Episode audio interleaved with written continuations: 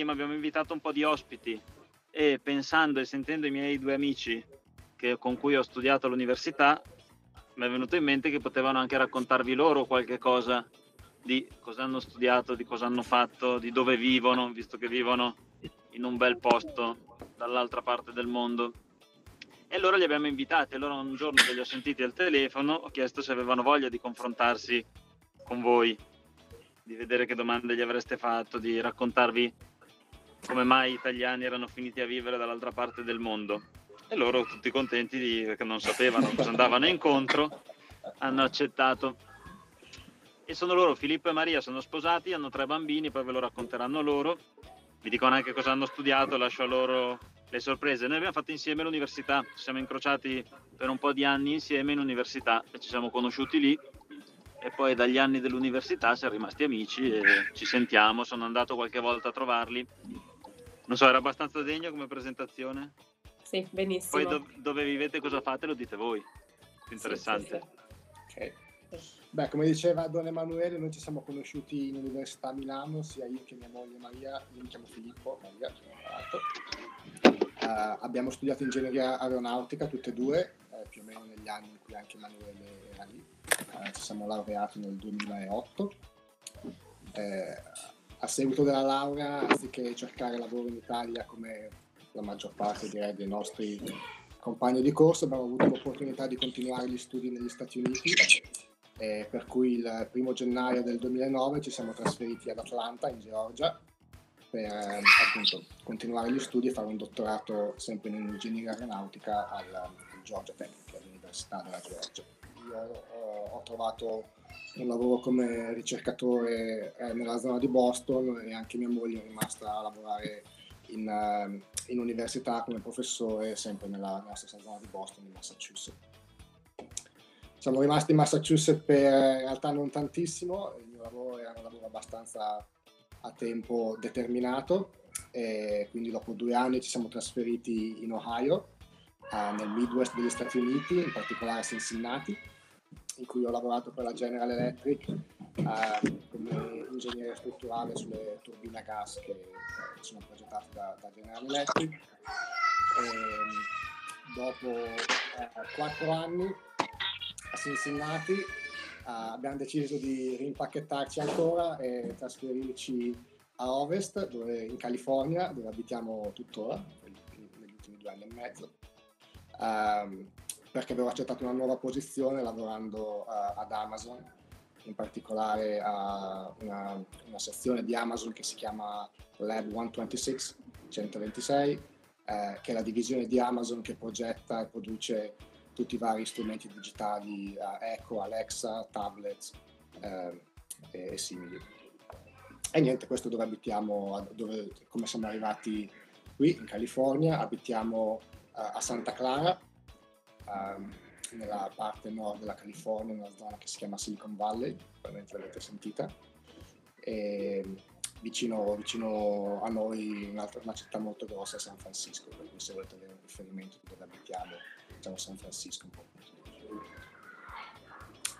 Uh, bene, questi sono stati i nostri ultimi 12 anni in, un minuto. Sì, eh, aggiungo che in tutto questo sono nati i vari bambini sì. e ridiamo sempre che in ogni stato in cui siamo stati è nato un bambino diverso.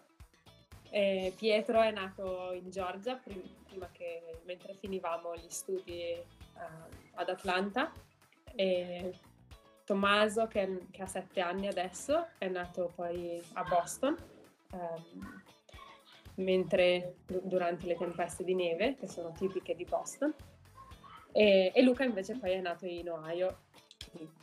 Tutti ridono eh, aspettandosi un bambino in California.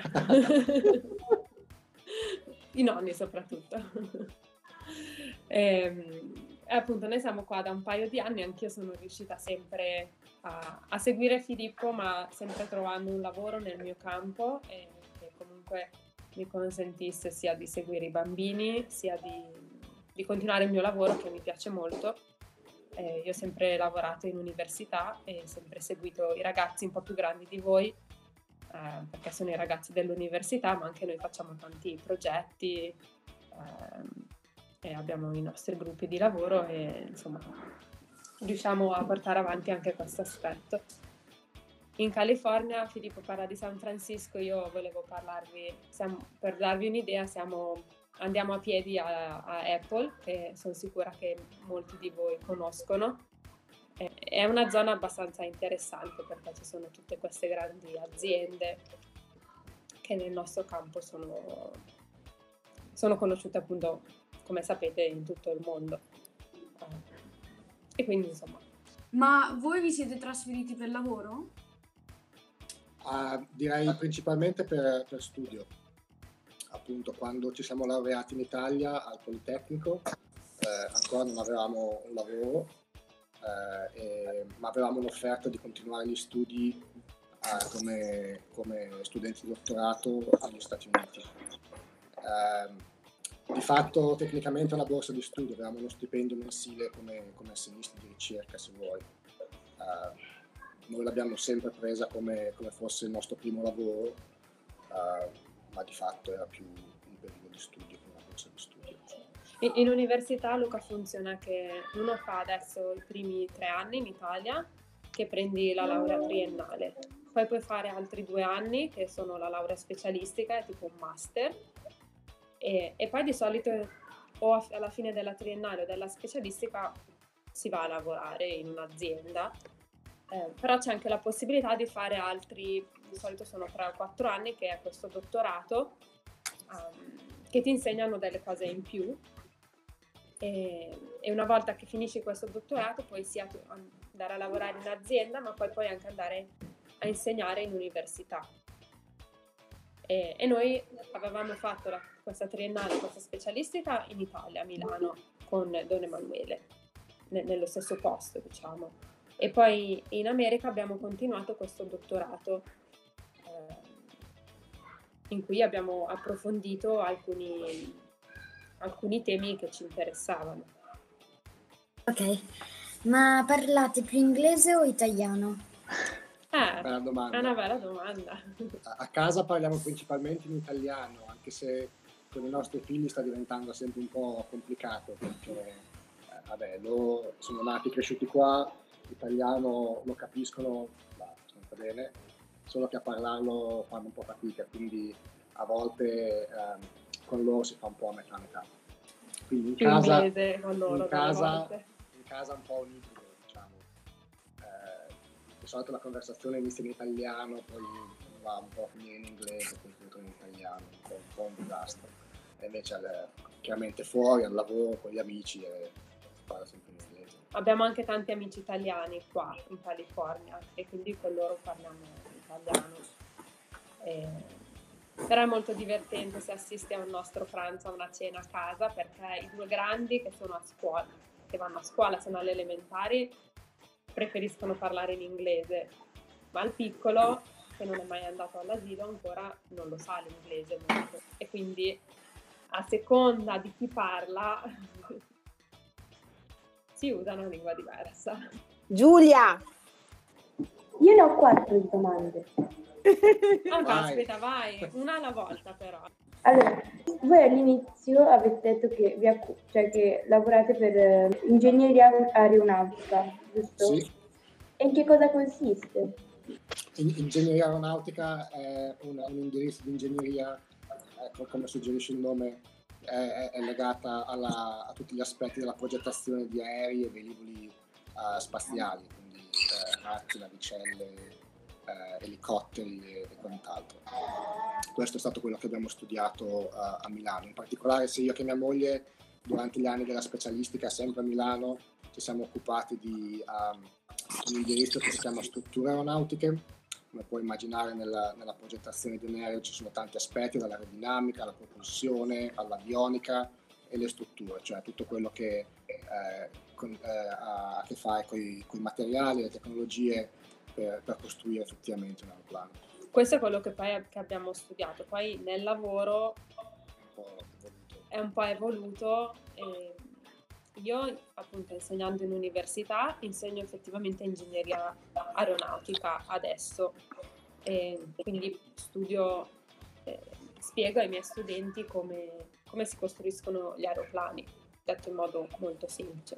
Lui ha abbandonato il lavoro, eh, per cui lui adesso aiuta, per esempio, lavora sugli eco eh, che non volano, cioè si spera che non volino. Per que- il lavoro che voi fate è più eh, facile trovare appunto lavoro in Italia oppure dove siete voi, se non mi sbaglio, in California? Ah, bella domanda, non abbiamo mai lavorato in Italia, né mia moglie, per cui non abbiamo, uh, un'idea, non abbiamo molto esperienza in prima persona. Uh, intuitivamente direi che è più semplice trovare lavoro negli Stati Uniti. L'unica cosa, Giulia, degli Stati Uniti è che devi avere dei visti di lavoro. E, e, noi siamo riusciti a averli perché siamo venuti qua a studiare e poi abbiamo avuto dei passi facilitati perché avevamo un titolo di studio americano. È molto difficile come italiani venire a lavorare qui eh, per questo motivo dei visti, non tanto per il lavoro, quindi bisogna un po' studiarci e, e capire con, quali sono i passi L'altra è, è stato difficile imparare l'inglese? uh, bella domanda. All'inizio non è stato semplice. Uh, devo dire che appunto quando siamo venuti come studenti uh, l'inglese tecnico che si, eh, che si, parla in università diciamo durante le lezioni uh, di ingegneria è abbastanza semplice ed eravamo già stati esposti a quasi tutta la terminologia tecnica già studiando in Italia, specialmente durante la specialistica, tanti libri già erano in inglese. Quando ci siamo trasferiti avevamo il, nostro inglese era quello scolastico, eh, avevamo studiato durante le superiori e diciamo piano piano ce la, siamo, ce la siamo cavata. All'inizio è stato un po' più difficile, specialmente quando bisognava fare delle conversazioni telefoniche perché magari bisognava parlare con, con delle agenzie per, per cercare una casa, un appartamento, insomma le cose più pratiche e spicciole della vita non erano eh, necessariamente semplici, però piano piano ce le siamo cavate. E l'altra è una domanda che ho posto un po' a tutti quelli che abbiamo, abbiamo intervistato. È come, come, mai vi siete appassionati proprio a questo lavoro che tra tutti quelli che, che ci sono? Finite le superiori, io almeno ero abbastanza convinto di studiare ingegneria, non avevo una passione particolare per l'ingegneria aeronautica, ma dai vari incontri di orientamento che avevo fatto, guardando un po' i, i vari percorsi di studio, era una che mi, che mi sembrava potesse, potesse, essere interessante. Uh, e poi le cose vengono, vengono, facendole. Se tu, io ho sempre cercato di fare del mio meglio in, in università e, e, poi quando, quando insomma, mettendoci impegno e, e, e, studiando alla fine ti appassioni alle cose che, che fai. Almeno per me è stato, è stato, abbastanza naturale così. Anche il fatto di scegliere la um, specialistica che, che, abbiamo fatto in, in strutture aeronautiche eh, è stata una scelta abbastanza semplice per me perché durante i primi anni dell'università avevo, uh, avevo notato che studiando le, le materie diciamo, propedeutiche per, poi lo studio delle, delle strutture aeronautiche, sono le materie cui andavo meglio, che mi piacevano di più, che capivano di più. Uh, quindi insomma è stato un po' una cosa in divenire e poi anche dal, dal punto di vista professionale um, una, volta, una volta laureati che cercavamo lavoro insomma per me è stato sempre una questione di cercare un lavoro che avesse più o meno a che fare con quello che, con, con quello che avevo studiato e che fino a quel momento lì um, mi era piaciuto. Poi, sai, una volta che trovi un lavoro non, non sei necessariamente sposata con quel lavoro lì, per uh, i tuoi interessi possono cambiare, l'impressione che avevi di un lavoro può cambiare una volta che lo fai e quindi insomma poi ti puoi, ti puoi anche spostare su dei lavori adiacenti simili, cose che possono interessarti di più in diverse fasi della vita. Sì, per me è stato è una cosa, l'ingegneria aeronautica mi ha appassionato quando avevo più o meno la vostra età, devo essere sincera. Ero alle medie, c'era questo. Sono state dei, delle persone che ho incontrato durante le medie e le superiori che mi hanno affascinato. Uno era un professore delle, della, delle mie scuola media che, che era un professore di sostegno che stava finendo gli studi in ingegneria aeronautica e mi ricordo che ci parlava dei lanci dei razzi, di quello che studiava e, e mi aveva affascinato molto. E invece durante le superiori, poi mi sembra in quarta superiore, ero andata a degli, a degli incontri di orientamento al Politecnico um, e avevo incontrato questa professoressa molto importante nel Dipartimento a Milano di Ingegneria Aerospaziale, una, um, una professoressa che progetta i, i razzi per uh, l'Agenzia Spaziale e, e mi sono innamorata di quello che lei mi raccontava Devo essere sincera, mia mamma non era d'accordo e mi ha mandato a tutti gli orientamenti possibili di qualsiasi altra università. E, e poi si è dovuta arrendere che mi iscrivevo a ingegneria aeronautica. E, e anch'io durante l'università, insomma, assolutamente la stessa esperienza di Filippo che più facevo, più studiavo, quello che mi era proposto in ingegneria aeronautica, più mi sono appassionata. A me è sempre piaciuto viaggiare, appunto, mi è sempre piaciuto essere fuori casa e, e non potevo, io sono di Milano, quindi dovevo abitare con i miei genitori e quindi se avevo delle opportunità di fare degli studi all'estero le ho sempre prese, per cui sono stata a fare un anno all'estero in quarto anno di università, sono andata in Olanda, ho fatto la tesi in Germania poi e, e poi dopo Filippo, Filippo ha proposto questa cosa di venire negli Stati Uniti e, e l'abbiamo presa, insomma. E, è sempre stata una passione che si è un po' confermata.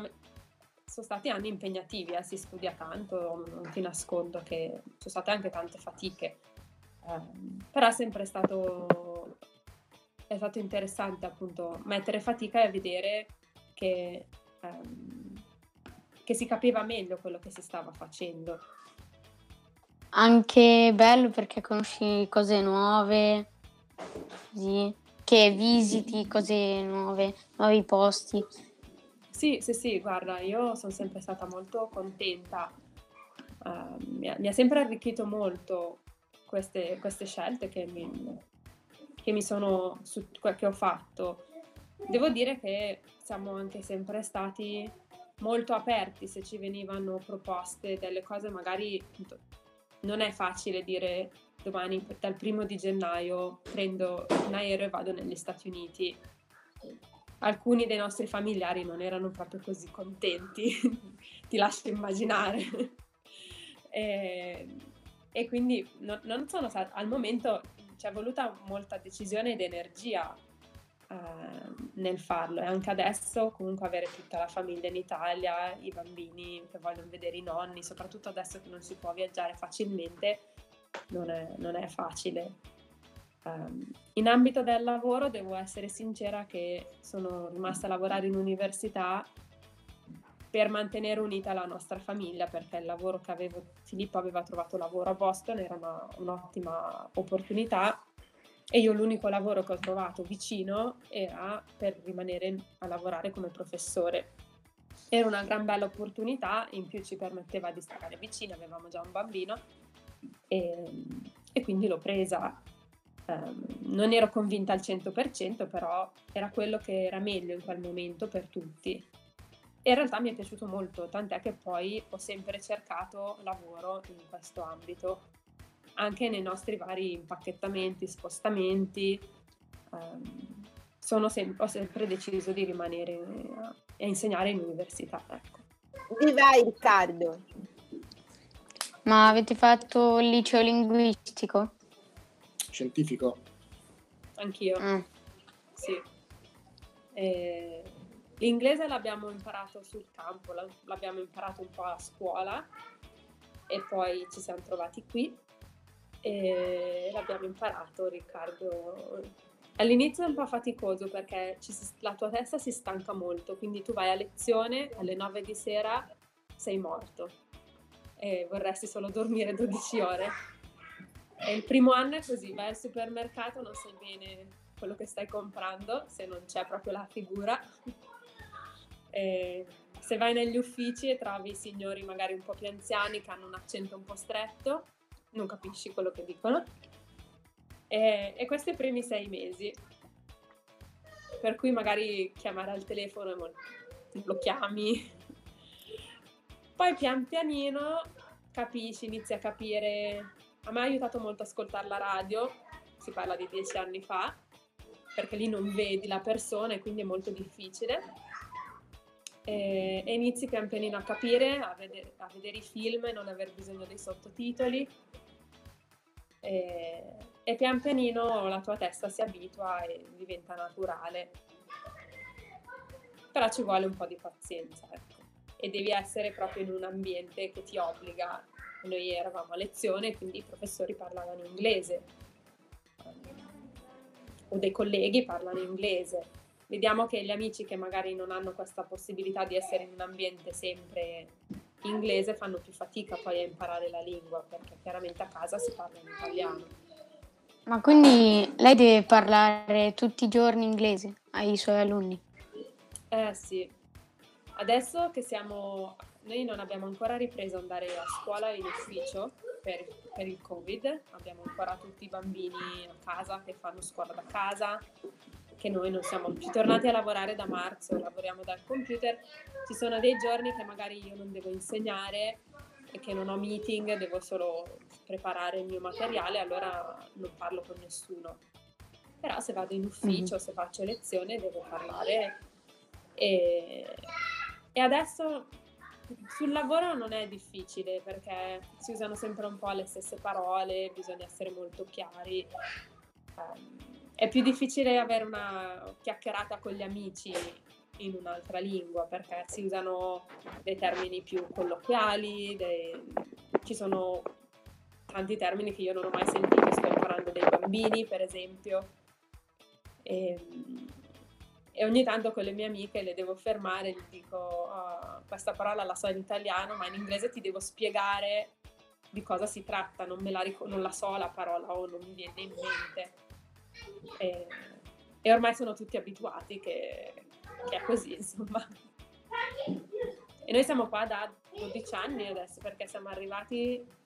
Don Emanuele ci accompagnò in aeroporto il primo gennaio del 2009 dopo aver fatto la festa di Capodanno, erano le 5 del mattino tipo.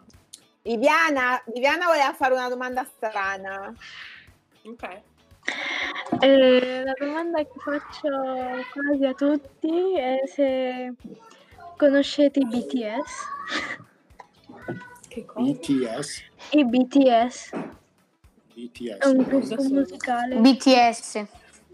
BTS, Ma BTS. quelli sono coreani, non sono americani. Ma c'era tipo un gruppo di cantanti. Però è entrato nel top 10, 100. 10, sì. Nel top 10 No, de- di America sentito. per questo. Ma se volete vi fanno il corretto così riconoscete la canzone. eh? Ah, va, va bene. Vai Viviana. Come in classe. Vale.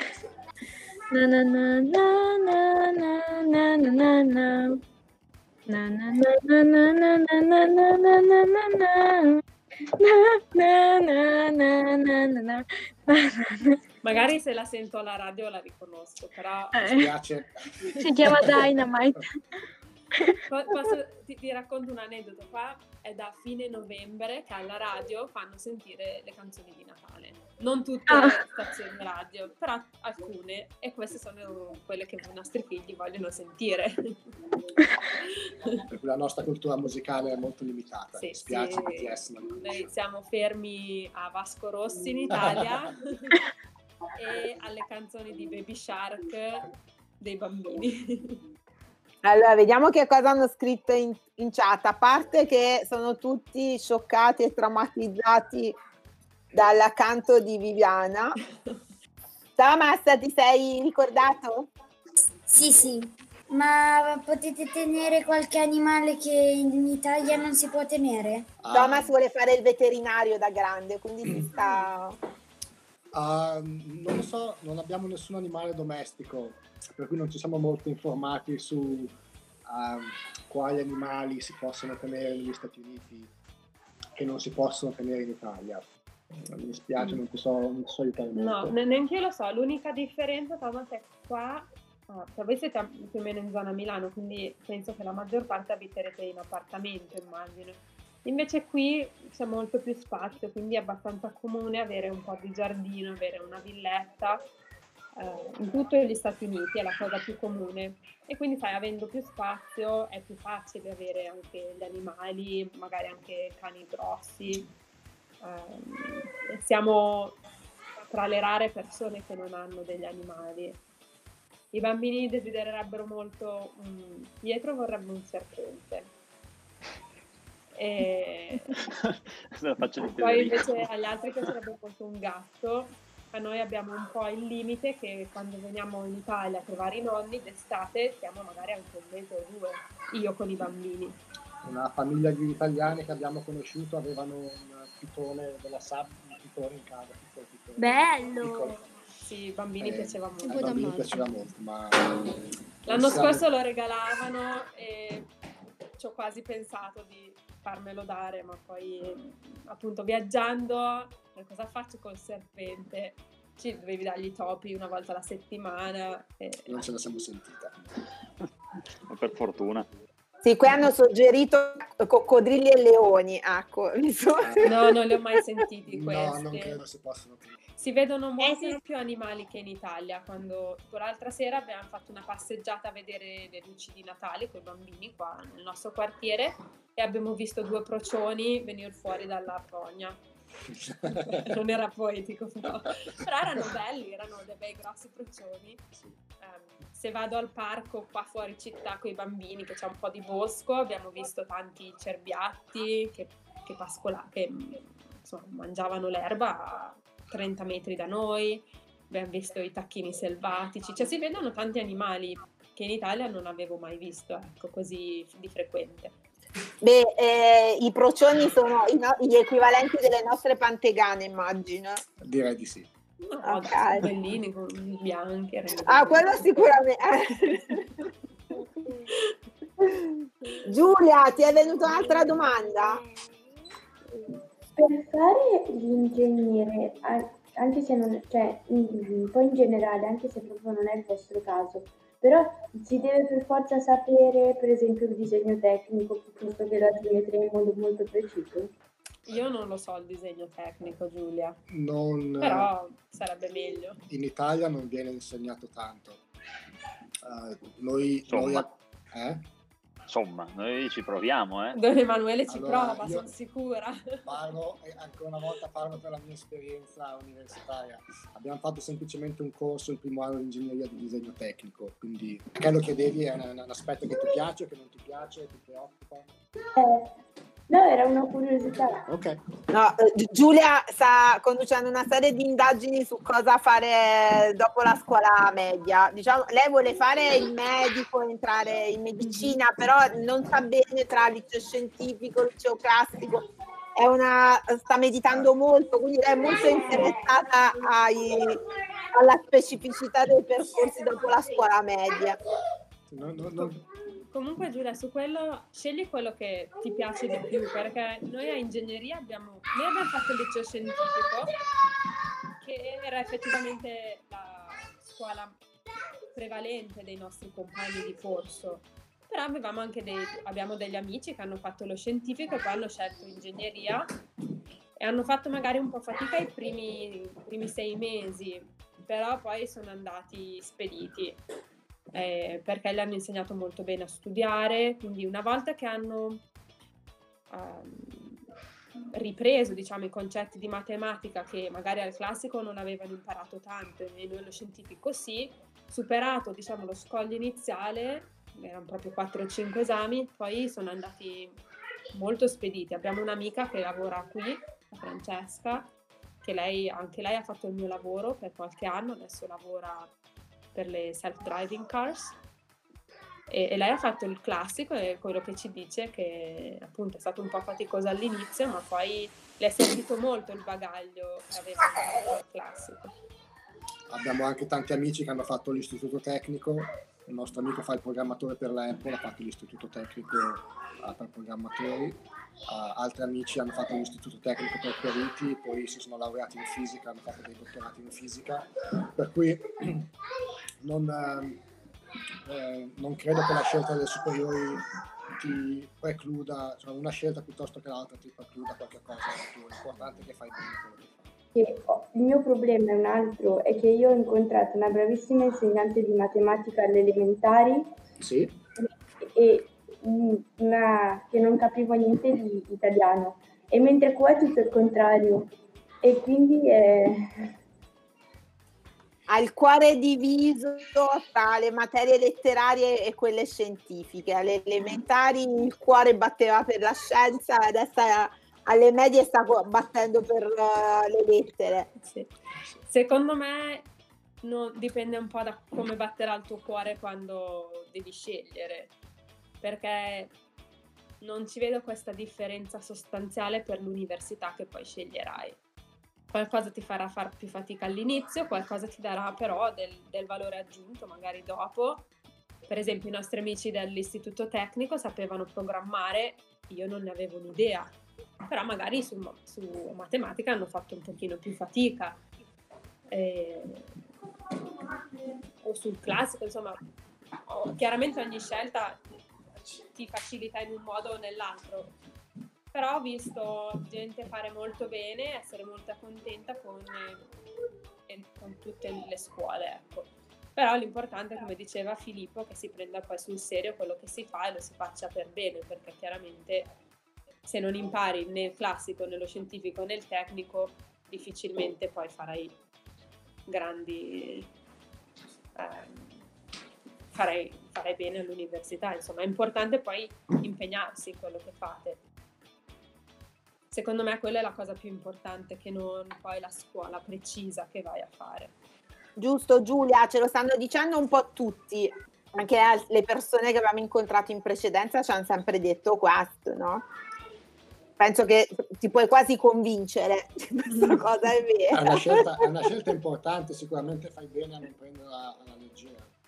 Però Vabbè, intanto mi, mi mancano altri due anni e mezzo, quindi da qua... tempo per capire. Mirko riporta la sua testimonianza che la, sore- la sorella voleva fare il classico, poi ha visto i voti dell'amica e ha cambiato idea. Vedi? A volte la scelta è molto semplice. Ma quando, era- quando siete arrivate per la prima volta in, um, in America, vi siete, sen- vi siete sentiti un po' strani con le nuove leggi e tutta la gente che fa cose diversissime da noi italiani? Ci sono stati certi aspetti che eh, effettivamente abbiamo dovuto un po' imparare ehm, e certe cose effettivamente sembravano un po' strane. Per esempio in, eh, in Georgia, dove abbiamo abitato proprio i primi anni eh, appena trasferiti negli Stati Uniti, ehm, la domenica non si può acquistare il vino al supermercato. Non so bene Gli alcolici in in generale, generale. gli alcolici. Eh, per, cui, per cui effettivamente è stato un po' strano la prima volta che ho cercato di comprare una bottiglia di vino per, per un ospite che aveva pranzo e me l'hanno portato via dalle mani perché non si poteva acquistare. E non, non capendo bene anche la lingua, non ho neanche ben capito cosa stesse succedendo. E, e- e, diciamo ho, ho rinunciato alla mia bottiglia di vino senza sapere bene il perché. Eh, per cui sì, all'inizio certe cose sono un po' strane e ci, e- e, e ci vuole un po' di tempo per, per capirle e per, per se vuoi abituarsi. Però poi alla fine ah, diciamo sì, ci sono abituati abbastanza. Hai rifatto la patente? Come? Ho rifatto rifatto la patente? Sì. Le macchine qua, ai tempi in Italia non era così, qua hanno tutto il cambio automatico e quindi è, è stato divertente impararle. Adesso io le adoro, però all'inizio c'era voluto un po'. E Poi sì, appunto, anche qua gli Stati Uniti poi sono molto grandi, quindi quando noi parliamo che sei stato in Georgia, in Massachusetts, in California, tutte le volte che ti sposti, cioè dal Massachusetts dalla California ci sono 5 ore di volo, cioè eh, stiamo parlando di, dall'altra parte degli Stati Uniti e tante abitudini sono diverse come potete immaginare, no? quindi ogni volta devi un po' reimparare come si vive Ma anche-. Anche per esempio andare a sinistra in strada invece che a destra. Negli Stati Uniti si guida sempre a destra. Per fortuna. L'unica cosa diversa sulle regole della strada è che qui se hai il semaforo rosso Parecchio. Ci sono tante cose, però la più difficile è che se c'è il semaforo rosso e tu devi girare a destra con la macchina, puoi andare. Se non arriva Ah. nessuno, tu puoi andare. Insomma, all'inizio è un po' difficile, anche come pedone io ho avuto un piccolo incidente perché una macchina non si è fermata, lei aveva il semaforo rosso, io dovevo passare a piedi, questa macchina doveva girare a destra e ha pensato che le macchine non passavano e hanno girato a destra, ma io stavo attraversando la strada, quindi ehm, non è stata una bella... Insomma, a- alcune cose le abbiamo imparate un po' così. Sì. Thomas, Quante ore cambiano dall'Italia? Dall'Italia? 9 ore, siamo 9 ore indietro, per noi sono quasi le 10 del mattino, del venerdì mattina. Avete, cioè, quindi non avete ancora mangiato? No, Abbiamo appena fatto colazione. sì. Nicolò, Voi usate tanto Alexa o Eco nella vostra casa? Abbiamo due, due eh, Eco, un Eco Studio e un Eco normale, eh, principalmente perché me li hanno regalati al lavoro. Eh, devo dire che gli utilizzatori principali sono i nostri figli. Per ascoltare la musica. Mi piace ascoltare la musica, però diciamolo, li usiamo abbastanza. Però li usiamo solo per ascoltare la musica e per il resto non, non li usiamo molto. Li uso di più io. Sì, per- noi non siamo molto Vabbè. bravi su questo. E poi volevo fare anche un'altra domanda. Nella parte, cioè, eco, disegnate o proprio progettate? Progettiamo praticamente tutto, tutto, tutto noi in casa ad Amazon. Eh, c'è un team che si occupa, un team di disegno industriale, si occupa di definire la forma esterna, i colori, ehm, i materiali eh, e diciamo come, come poi i clienti andranno a utilizzare e interagire con il prodotto. C'è un altro team eh, di, di fatto ingegneri meccanici eh, qualche aerospaziale che, che poi effettivamente decide come costruirlo, quindi ehm, come, come- come mettere insieme i pezzi, i vari, i vari, ehm, i vari pezzi di plastica che, che formano, che formano il prodotto, come, come integrare eh, i sensori, i microfoni, gli altoparlanti eh, per poi creare appunto le funzionalità che il prodotto deve avere. Ehm, quindi sì, di fatto è, è- progettato direi all'80-90% in casa. Quello che non è progettato in casa da Amazon sono magari eh, gli altoparlanti per esempio, quelli di solito vengono comprati o vengono sviluppati insieme a delle aziende esterne che, che si specializzano in questi componenti e certi e, e poi vabbè tutta la component- componentistica elettronica quella lì è abbastanza standard quindi non viene progettata viene semplicemente acquistata però tutto il resto viene sviluppato in casa Qua in America usano molto, cioè, eh, tipo le altre aziende come tipo Samsung eh, e altre, a parte Apple, eh, vengono molto utilizzate o viene utilizzata, cioè, viene utilizzata di più Apple? Cioè, Ma per, per i telefoni devo dire che Apple probabilmente è, è il numero uno, per telefoni e tablet ehm, è, è l'azienda più, più utilizzata. C'è tanta gente che utilizza anche, anche Galaxy eh, e in, in numero minore anche i telefoni di Google. Non so se Google vende i telefoni in Italia. Ehm, eh, qua sì, però hanno una fetta di mercato abbastanza... abbastanza sì, sì, vendono, tipo si chiamano, Pixels. sì, Noi abbiamo tanti amici che lavorano a Apple perché siamo così vicino, quindi siamo un po' integrati nella loro, ecosistema. nel loro ecosistema. Ecco, abbiamo amici programmatori, eccetera, quindi questa zona eh, dominano parecchio. Ecco. Vabbè, anche la nostra scuola dobbiamo dire, vero Nicolò? Sì, sì, eh, infatti così tutti, tipo c'è la nostra scuola, abbiamo la classe digitale dove si usano i prodotti Apple, le prof usano i prodotti Apple e quindi praticamente tutta la scuola è Apple. Bellissimo, vai. Per esempio i nostri bambini invece la loro scuola usa tutto Google, hanno i Chromebook. Luca, che avevi tre domande. No, due. Due, sì, vai.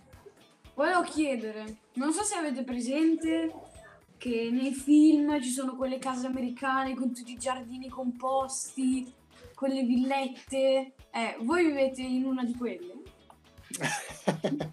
noi, sì, noi abitiamo in una casa eh, indipendente, una villetta, in, ehm, tutto il nostro quartiere è fatto così, non ci sono molti appartamenti Allora- dal lato mio. Visto che voi siete italiani e vivete in America, Sì, quando andate nei ristoranti sì. e la gente mangiare la pizza con l'ananas?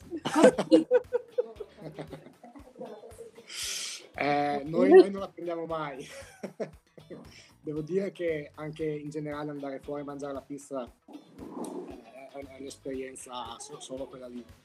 Eh, è molto difficile trovare dei ristoranti che facciano la pizza, la pizza buona come, come in Italia. Di solito la facciamo noi in casa.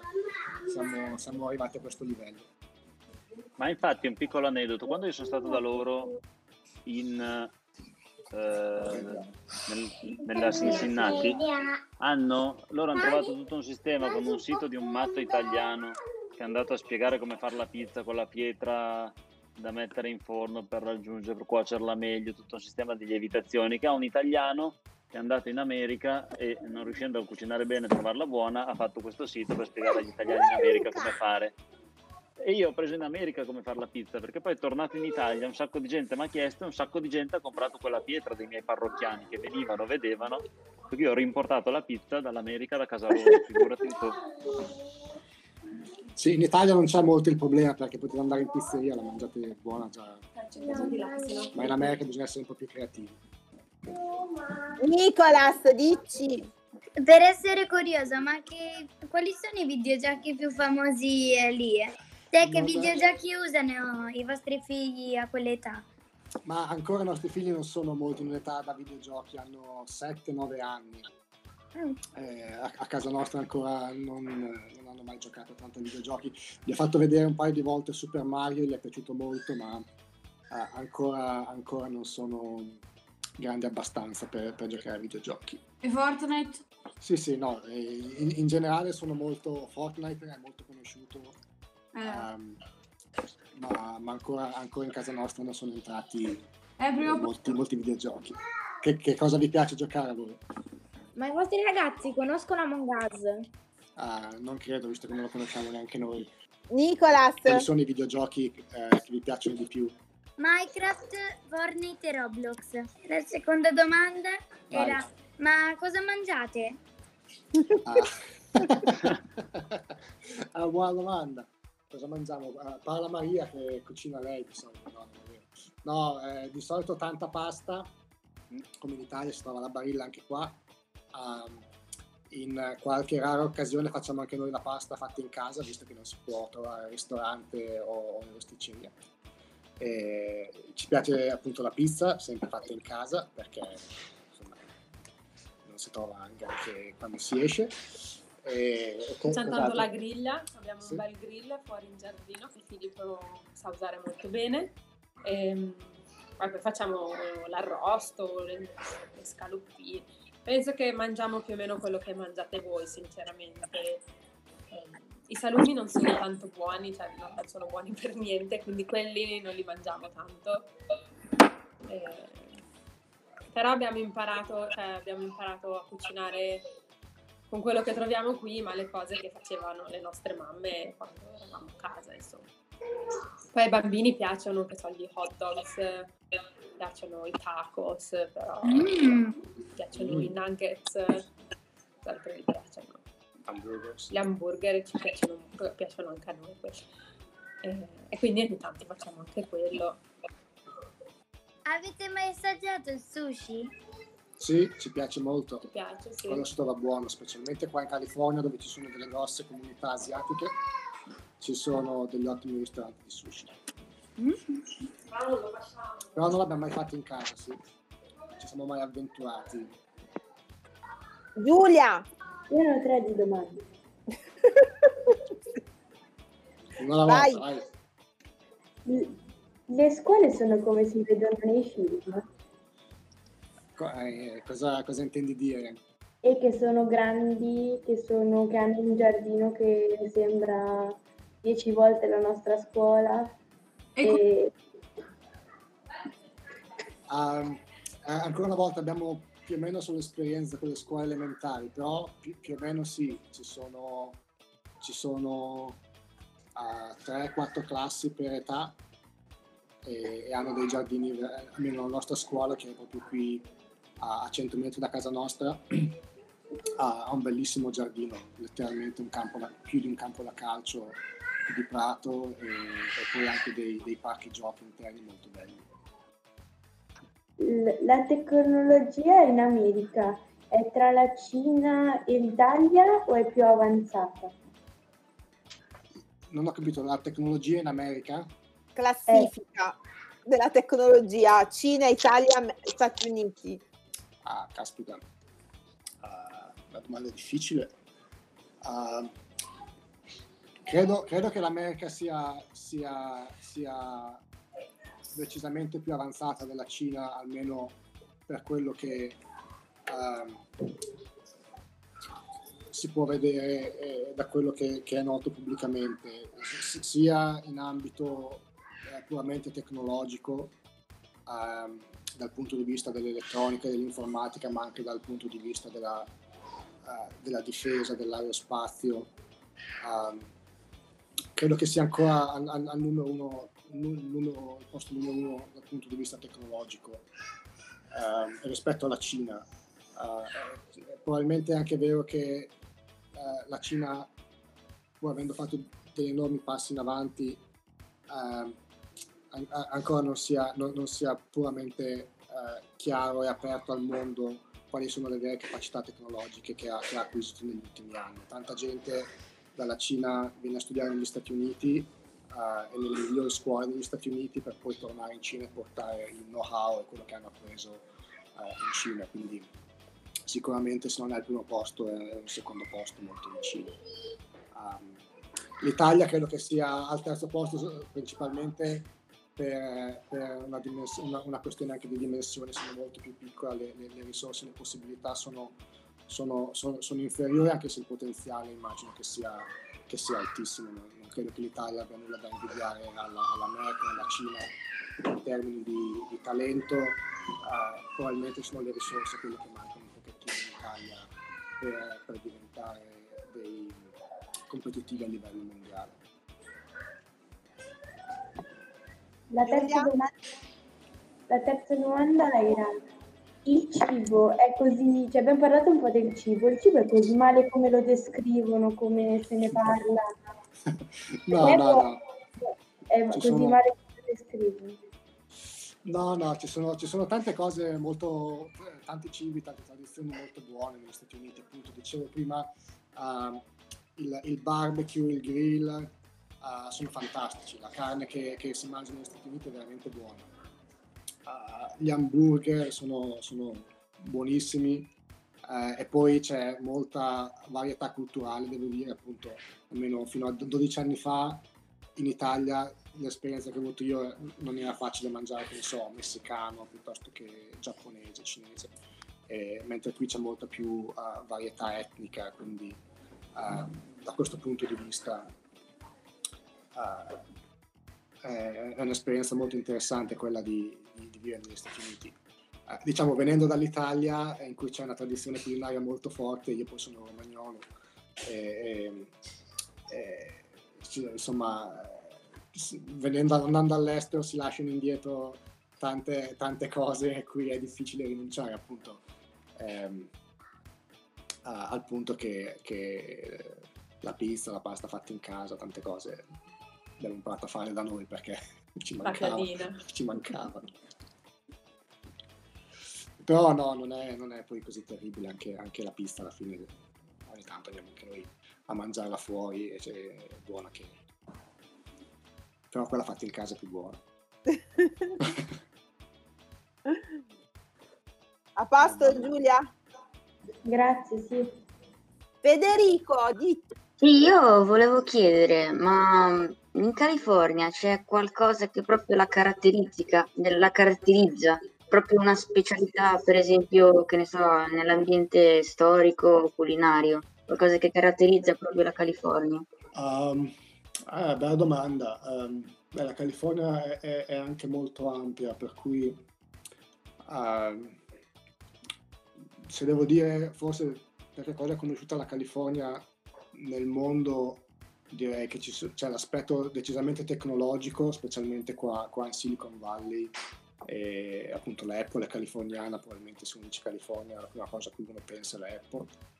E anche devo dire, ehm, sia negli Stati Uniti ma anche a livello mondiale, penso dal punto di vista naturalistico, eh, la California ehm, è molto conosciuta. Ci sono eh, un sacco di parchi eh, nazionali, tipo Yosemite è decisamente uno molto famoso e, e in generale la, vabbè, tutta, la, tutta la Sierra Nevada e anche tutta la zona costiera sono, sono molto belle, molto conosciute, sicuramente negli Stati Uniti, ma penso anche nel mondo. Nicolò, Io eh, avevo un'altra domanda eh, che mm, era, ma ci sono tanti McDonald's o... Sì, fast food in generale sì, eh, McDonald's forse quello più con- McDonald's, Burger King, eh, almeno all'epoca erano quelli più conosciuti in Italia, ma ci sono un sacco di altre catene di fast food. ehm, A meno di 2-3 km penso che ne abbiamo almeno due o tre di McDonald's da casa nostra. Ma avete visto, cioè come nei film che si vedono molte persone ricche o che hanno macchine belle? Sì. Sì. La macchina che si vede più, più di, di frequente qua per strada è la Tesla. Eh, il primo anno i nostri bambini amavano contare quante Tesla vedevano dal tragitto di casa nostra a scuola, che è tipo un, un chilometro neanche, e arrivavano facilmente a 10-15. Eh, però sì, in questa zona. Questa zona è una mm, zona molto, molto molto ricca. Sì. In Ohio, no, per esempio, no. la mia amica non sa neanche cos'è quasi la Tesla quando gliel'ho detto. E, però in questa zona sì, tante tante belle macchine. Ma voi avete mai visto? Perché io seguo degli youtuber americani che praticamente loro comprano un sacco di tipo iPhone e poi ci, cioè, li customizzano e li, cioè, ci- tipo ci disegnano sopra e poi vanno in giro e li regalano. Cioè, Mm. proprio gratis. Fam- fammi sapere spendono- chi è sto qua perché. Cioè, hanno tipo, hanno tipo dei, dei capelli blu. Cioè, non lo so se li avete mai visti per strada. Vabbè. No. A me hanno regalato l'iPhone, ma è stato Filippo per il mio compleanno. Si chiamano ZHC. Luca, Io volevo chiedere, ma è vero che, per esempio, io vivo in America, eh, sono un rapinatore, vado al, al negozio di armi e mi compro un'arma senza nessun permesso? Uh, non abbiamo mai fatto anche qui esperienza di comprare armi da fuoco, però, però sono, sono molto accessibili, sì. Ah. Ehm, ci, sono, ci sono tante catene di, ehm, ta- tante catene di negozi che, che vendono articoli eh, sportivi piuttosto che articoli ehm, caccia-pesca che chiaramente vendono anche armi e hanno, e hanno armi da fuoco e hanno intere sezioni di eh, pistole, fucili di tutte le forme e dimensioni, archi, balestre inclusi. Eh, penso sia abbastanza eh, semplice Sì, per- acquistare un'arma da fuoco, però non ho un'esperienza diretta perché non l'ho mai fatto. Mi è capitato anche anni fa al sud, quindi Georgia, quei posti lì, di essere tipo alle fiere del paese, tipo, e vedere i banchetti di signori che rivendono i fucili. E dubito che ci fossero molti, c'erano tipo le banchette del mercato, della fiera, quindi non sembrava difficile farsela, cioè se avevo i soldi probabilmente me l'avrebbero data. Però appunto noi non abbiamo mai acquistato. In- devo dire in California, nella zona in cui abitiamo adesso, non è molto comune vedere gente con armi da fuoco, però appunto in queste, in queste grosse catene le vendono eh, senza problemi. Ci è capitato in giro di vedere soprattutto magari motociclisti con la loro pistola nella cintura. Era- sembrava gente per bene per dire, non è che erano rapinatori. Cioè, Oh, in California però c'è la faglia di Sant'Andreas, quindi Sì, eh, qui- qui visto che fianco ieri abbiamo avuto il terremoto a Milano, per rimanere in tema terremoto, un'altra cosa che magari studieremo in scienze è quella. Sì, dal punto di vista climatico, ambientale, credo che la paura del terremoto sia la più ragionevole qua. Ehm, per farti un esempio, a scuola adesso Luca inizierà l'asilo a gennaio e dicono che eh, il primo giorno gli daranno un kit con delle cose da mangiare per tre- valido per tre giorni che loro terranno all'asilo in caso di emergenza. Ogni bambino avrà il suo. Un anno a scuola avremmo dovuto dare appunto un pacco con dentro degli alimenti a lunga conservazione, dei biglietti di saluto per i bambini nel caso ci fosse stata un'emergenza e noi non- magari ci vuole un po' di tempo a raggiungere poi le scuole in quelle occasioni per diciamo tenere tranquilli i bambini perché siamo proprio sopra la faglia e quindi è, un pericolo che, che è reale, concreto. Abbia- in due anni e mezzo non abbiamo mai avuto, non abbiamo mai sperimentato, eh, però ci sono stati dei terremoti molto lievi mh, che noi non abbiamo percepito, però potrebbe succedere domani, insomma. Tocca ferro. Infatti, ci Sì, manca solo quello. reale. Vabbè, però penso che siccome è un aspetto che è molto curato da, da- da anni, penso che anche tutte le costruzioni siano fatte in regola, antisismiche, ci sarà sicuramente un'attenzione maggiore che non magari in altre zone o anche in Italia, per esempio, no? Ma le- le- probabilmente le, le nuove costruzioni sì, ehm, eh, la maggior parte delle case eh, nella zona in cui abitiamo noi sono le classiche case americane fatte di legno eh, e spesso costruite negli anni 50, per cui dubito che abbiano eh, la tecnologia più avanzata dal punto di vista sismico. Io parlavo con delle, delle signore che abitano qua, sono nate qua, cresciute qui. Loro dicevano che a casa si sentono molto sicure perché appunto sono tutte comunque case leggere, di legno, a un piano, al massimo due piani, perché appunto ognuno ha più o meno tutti la villetta. Dicono che loro quello che gli fa paura sono i cavalcavia. Ah. È l'unico timore che hanno, diciamo, grosso. Sì, E- Però sicuramente le cose sono appunto, bisognerebbe avere tutti il kit di emergenza a casa, insomma bisogna... Essere preparati. Le, le scuole sono tutte preparate, hanno i loro piani, fanno le prove ogni due o tre mesi di evacuazione per insegnare ai bambini cosa fare, cosa non fare, per cui sicuramente penso che siano più, più attenti, sicuramente, ecco. L'ultima domanda l'ha prenotata Luca. Volevo chiedere quanto era un- uno stipendio e un affitto medio in America. Era, se era di più in America rispetto all'Italia. Ecco, perché prima eh, in chat aveva scritto che voleva sapere esattamente lo stipendio. La professoressa Gurian gli ha suggerito di cercare di aggirare un attimino la domanda e qui adesso l'ha messa sul confronto. Quindi un premio per Luca che però... Però è stato bravo, è stato bravo, ha colto proprio il suggerimento in pieno. Vabbè, poi magari ne parliamo quando lo smettiamo di registrare.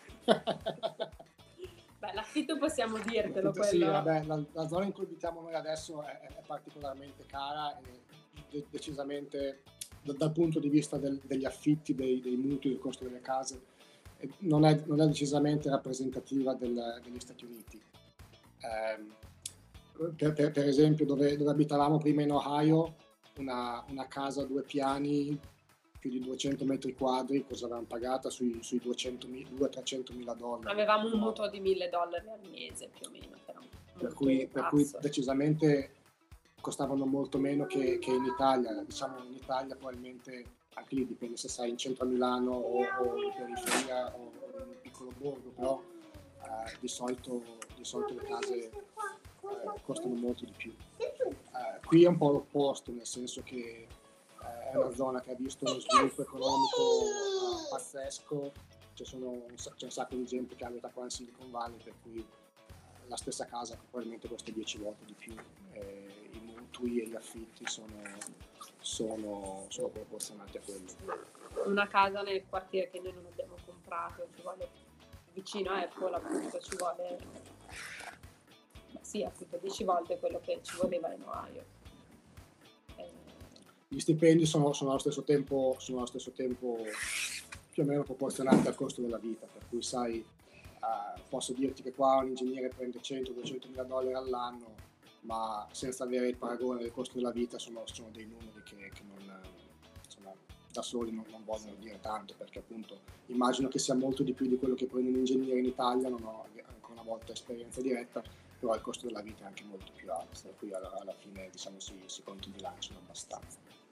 Eh, è un po' forse la differenza che ci sarebbe tra vivere e lavorare in centro a Milano, tipo Cadorna, e dover comprare casa alle periferie della Campania, per esempio. Cioè, sicuramente c'è una grossa differenza e qua è esattamente la stessa cosa. E gli stipendi sono però in proporzione. Va bene ragazzi, abbiamo sforato come al solito. Direi che potete andare e quelli del coding eh, il corrente ci vediamo il l'8 di gennaio, mentre con le ragazze del coding precedente naturalmente al prossimo podcast vi contatto. Va bene, grazie mille, grazie dell'esperienza, ci ha fatto molto piacere e alla prossima. Buon Natale a tutti. Va bene, ciao. Buon Natale. Ciao, buona, buona serata. Arrivederci. Ciao. Arrivederci. Arrivederci, Ciao. Ciao, ciao, ciao. Arrivederci.